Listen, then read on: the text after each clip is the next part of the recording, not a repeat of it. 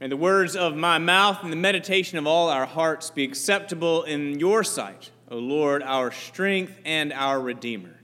Amen.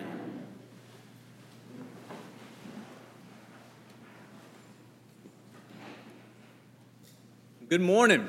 Good morning. So glad to see you here today. I had a friend years ago that had two big dogs and uh, had an invisible fence around a very sizable front yard. In fact, he bought the house uh, to have the front yard uh, for his big dogs. And so, but one of the dogs just hated going outside. Uh, he would sit in the middle of the yard and just quiver and cower, afraid of going in any, one step in any direction for fear that he might get zapped by the invisible fence. Just totally afraid. The other dog, on the other hand, as soon as you open the door, bolted for the street, would hit the fence, and just keep going, right? Just, just zap and just keep going. Two dogs, two very different ways of handling the fence, right? Uh, neither one of them actually enjoyed the front yard that their master had provided for them. I thought about those dogs when I read our gospel passage today, because Jesus and the Pharisees have uh, two very different ways of handling a different kind of fence. The fence that they're handling is the law about the Sabbath. Now, a law about the Sabbath might seem mundane to you, or maybe even irrelevant, uh, but these two rep- these two positions are representative. Uh, they illustrate and demonstrate two very different ways of approaching God and life and faith and religion.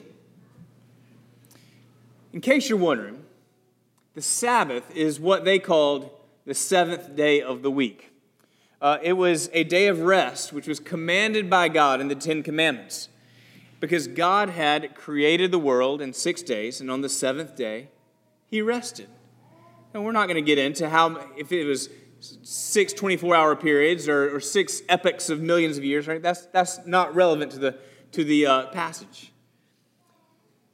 But Jesus was always getting into trouble on the Sabbath. If you read throughout the Gospels, it seems like everything he does, he does on the Sabbath just to make the Pharisees upset. Because over the centuries, the Pharisees had created thirty-nine supplemental categories of things that you could not do on the Sabbath. They wanted to make sure that you were resting, and so they gave lots and lots and lots and lots of rules about how you to rest. I, for one, could never rest with all those rules. They would heighten my anxiety uh, to the hilt. But you can imagine these things started out as helpful suggestions of how you might honor God and keep the Sabbath holy. But over time, in the hearts and the minds of the Pharisees, and as they sort of cemented in the culture, uh, these suggestions became elevated to commandment status. And the Pharisees became the rules police. And so they were the, they were happiest if you were cowering with your tail tucked in the middle of the yard, not moving in any direction for fear of getting zapped, right? Now, I don't know if you noticed, but it looks like in our gospel passage that Jesus is breaking the law twice. Like he just sort of hits the Sabbath fence and or, just keeps going, right? I mean, he picks grain on the Sabbath, and you weren't allowed to harvest on the Sabbath. And then he heals a guy's hand on the Sabbath, and you weren't allowed to heal on the Sabbath unless it was a medical emergency, but this guy wasn't. He could, he could have waited until the next day. But then, perhaps most annoyingly to the Pharisees, Jesus blows them off. These weaselly, rule police Pharisees blows them off, and they are mad. They're mad. So, if Jesus is breaking one of the Ten Commandments, that's a problem. I mean, it's a problem for the Pharisees, but it's also a problem for you and me, because we could perhaps read this and take it as permission to just sort of willy-nilly, pragmatically interpret the rules of the Bible according to our own situation. Eh, we don't really feel like following them. Jesus doesn't look like he was following them, so we'll just do what feels right to us. We could, we could take it that way. That's not the way to take it. The, uh, the other problem is that if Jesus broke a law of God, then he ceases to, to be a sinless Savior.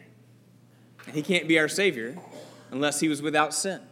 So, what in the world is going on in this gospel passage? Well, first, we want to take a look at the Pharisees, and then we want to take a look at Jesus, and we're going to see where that leaves us in the yard of faith that our Master has given to us. So first, the Pharisees. Now, these were serious people, and I got to tell you, I doubt they were much fun to be around. They, they were righteous, to be sure, but they were righteous in the sense that they were meticulous about following the rules. But throughout the Gospels, we never read of a Pharisee who is showing joy or compassion or even praise. I mean, there may have been, but they're not the ones who make the, make the Gospels. See, what we see in the Gospels is that these Pharisees assumed that they had a scorekeeping God, a God who cared more about dotted I's and crossed T's, a God who cared about the externals, all being neat and tidy, no one out of line, everyone doing what they're told. He would have been an angry God, waiting to pounce on any rebel who dared to break rank. That's who the Pharisees believed God to be. And, and you know, perhaps we can understand why. I mean, in, in the Bible, there are a lot of rules, and especially in their part of the Bible. They they didn't have the, they just had, it was just the Testament, right? It's just the Hebrew Scriptures to them. They wasn't old at that point. And so it would be natural to assume, based on that, that if we just keep the rules, then God's going to be happy with us. This, friends, is the essence of religion, right? It's what Martin Luther called the fundamental position of the human heart. Religion. The assumption that if I do my part, then God will do his part. In every religion that you can find in the whole world, whether it is formal, an official, officially a religion or not, everyone is like this in some way, with the exception of Christianity. If I say my prayers the right number of times, if I treat people the right way, if I vote the right way, if I have the respect of these people, then whatever God that I'm serving will be happy. Great example of this in a movie called The Silver Linings Playbook. It's a great movie, not, not a kid's movie, but a great movie nonetheless. And Robert De Niro, not the main character, but he plays this superstitious gambling addict. He's obsessed with the Philadelphia Eagles. And when he watches the games on Sunday afternoons, everything has to be just so. The remote control is on a specific arm of a specific chair. There's a handkerchief that is folded in a specific way and placed, I think, on his left knee. And even who is in the room with him has to be just right. And if he does his part, which is to control his environment, then the Eagles will be able to do their part, which is to win, so that he will get what he wants, which is to win the bet. That's his religion. He is controlling his environment to harness this greater power to get his own desired outcome. And when somebody messes up the environment outside of his control, he goes crazy. You see how that's like the religion of the Pharisees? They have to control the environment of other people's behavior in order to prove that they are worthy of their own desired outcome, which in this case is God's favor. He will be pleased with them if they keep everyone in line. And when somebody comes along and messes it up, like Jesus, they go crazy. Because theirs is an efficient and loveless religion. I don't want to paint all of our Jewish friends like that by any means. I'm just referring to the Pharisees. But I wonder if we are honest, if we can relate to this idea, this sort of if-then idea of religion. Maybe we assume if we go to church, at least more than our neighbor down the street, if we write a check, if we achieve a certain status, if we have order in our garage, if we are friendly most of the time, whatever it is that is important to us, then we will have proven ourselves worthy of getting what we want, whether it's God's favor or social affirmation or money or respect or whatever it is. This is getting to what pastor and author Tim Keller calls the work beneath the work. The work beneath the work of controlling my environments to ensure my desired outcomes is called self-justification. Self-justification. I'm doing my good work, not because it's good and not because it honors God, but because I'm doing it because I feel like I have to prove myself to get what I want from God. And this, friends, is fundamentally the religion of the Pharisees. And it inevitably ends in anger and frustration. I know, because that's my default as a Pharisee. I assure you. But let's take a look at Jesus, who has a, just a completely different take on the law. I mean, if you think anyone would be religious, it would be the Son of God. But he has a completely different take on God than the Pharisees, and therefore a completely different take on the law of God. See, Jesus knows that God is not a scorekeeping God. He's not a moral accountant with a ledger up in the clouds Angrily, angrily scribbling away every time someone steps out of line.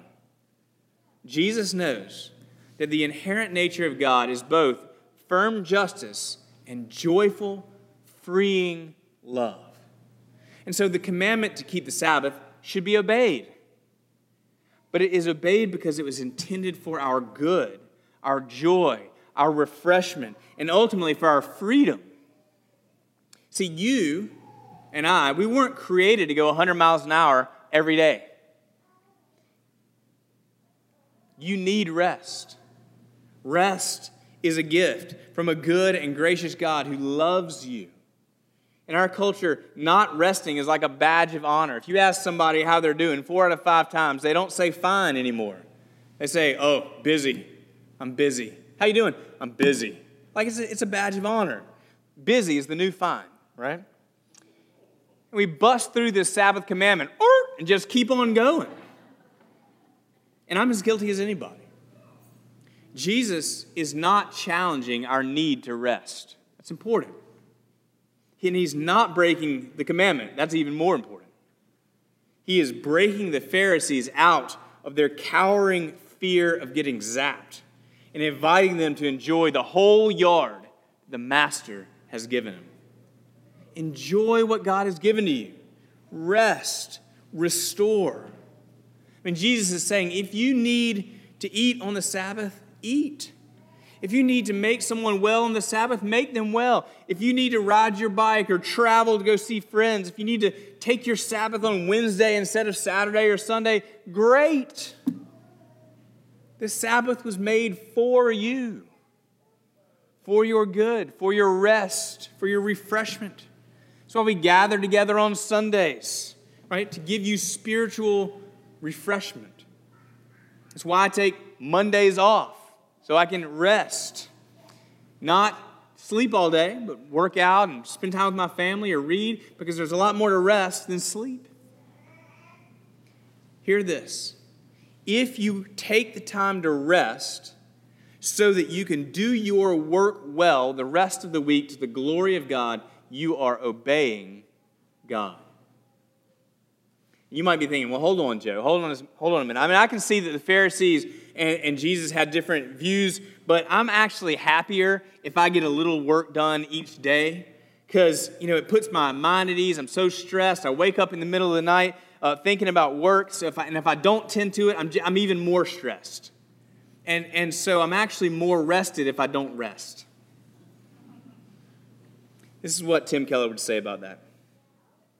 He says, most of us work and work trying to prove ourselves, to convince God, to convince others, and to convince ourselves that we're good people, that we are worthy people. That work is never over unless we rest in the gospel.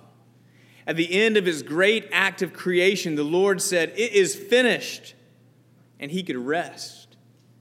And on the cross, at the end of his great act of redemption, Jesus said, "It is finished," and we can rest. On the cross, Jesus was saying of the work beneath your work, the thing that makes you truly weary, this need to prove yourself because who you are and what you do are never good enough, that all that is finished. Because Jesus lived the life that you should have lived, and he died the death that you should have died. And if you rely on Jesus' finished work, you know that God is satisfied with you. You can be satisfied with life. In other words, friends, the gospel is rest. And if you believe the gospel and apply it to your life, to your identity, then you can rest. Jesus took the zap so that you don't have to. And so now Jesus is the Sabbath. Jesus is our rest. He is our peace. When he says, the Son of Man is Lord even of the Sabbath, he doesn't mean he's the new sheriff in town. He means he is the Sabbath. He is our justification. He paid the price for you and me on the cross, so now he is our rest. And when we realize that, we can trust the heart of the Master. And it's something to scream about, honestly. That we can trust the heart of the Master. That God the Father, we don't need to tuck our tails and cower in fear to worry about what he thinks. We know what he thinks. He loves us. He gave us his own Son to be our Savior. It is finished, and we can rest in him. The Pharisees, see, they couldn't rest. They couldn't be free. They got the rules right, but they weren't free. The rules were a prison because they didn't trust the heart of the Father. But Jesus found freedom within the rules because he trusted the heart of the Father. That's the crux of the passage. That's the difference between Jesus and the Pharisees. Do you trust the heart of the Father? We are far more free living the life that he created for us and trusting his heart. And if we go our own way and or just run on down the street, or if we, and we're far more free living the life he made for us than if we cower in the yard at the threat of breaking a rule. When Jesus is our Sabbath, we are free to enjoy our loving Master, to know that everything that he has given us is for our good, even the boundaries. So, friends, do you trust the heart of the Master? He is worthy of your trust. Amen.